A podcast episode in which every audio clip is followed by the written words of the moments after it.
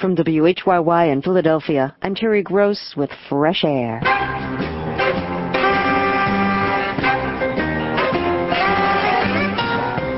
The Royal Tenenbaums is a new film about a family of precocious geniuses whose adult lives are in ruin.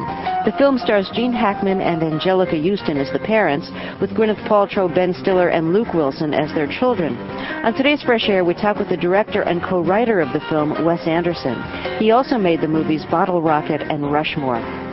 Also, we talk about the early use of chemical weapons in World War I with Eric Croddy, author of the new book Chemical and Biological Warfare. He's a senior research associate at the Monterey Institute of International Studies. That's all coming up on Fresh Air.